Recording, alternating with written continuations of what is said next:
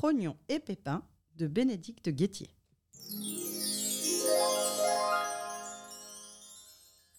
Le vieux pommier est heureux, car il est couvert de petites pommes.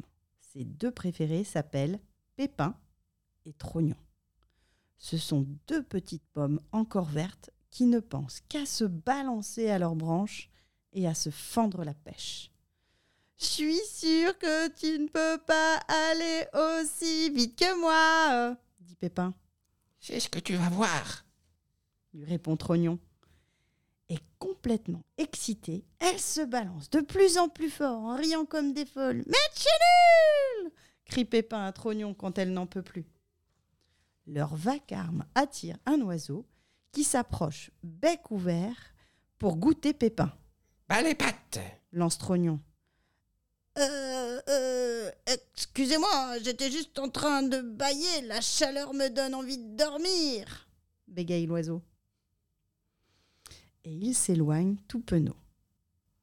C'est vrai qu'il fait chaud, dit Trognon. Protégeons-nous du soleil, sinon nous allons mûrir trop vite. Et elles mettent leur grand chapeau de paille. Un parapluie t'irait mieux, Pépin, dit Trognon en rigolant. Les passants commencent à s'intéresser aux fruits du vieux pommier. Et toutes les petites pommes sont fières d'être choisies. Seuls Pépin et Trognon n'ont pas envie d'être cueillis. « Nous, Nous sommes mauvaises et, et toutes pourries !» disent-elles aux mains qui se tendent.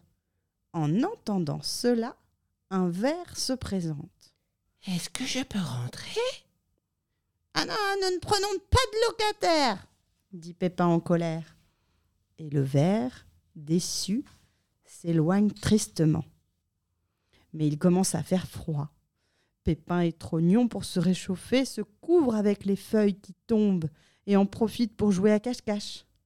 Le vent souffle de plus en plus fort. « Attention, accrochez-vous !» leur crie le pommier.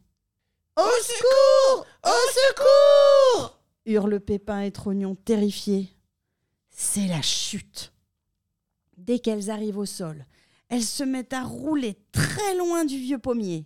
« Regarde comme je vais vite !» dit Pépin. « Je te dépasse !» lui répond Trognon. Mais bientôt, elle s'arrête. « Que va-t-on faire maintenant ?»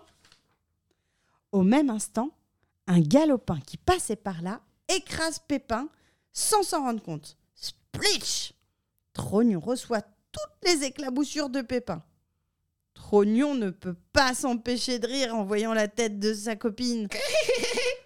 On dirait une compote. « Oh, le beau ballon !» s'écrie le gamin en remarquant Trognon et il shoot dedans. « Crac !» fait Trognon en éclatant. « Bien fait pour ta pomme !» s'écrie Pépin. « On est encore match nul !» dit Trognon. « On est surtout nul, hein !» lui répond Pépin. Pourquoi ne voulais-tu pas te laisser cueillir ? C'est toi qui ne voulais pas finir en salade de fruits, gronde Trognon. Fini les rires, il ne reste plus qu'à pourrir.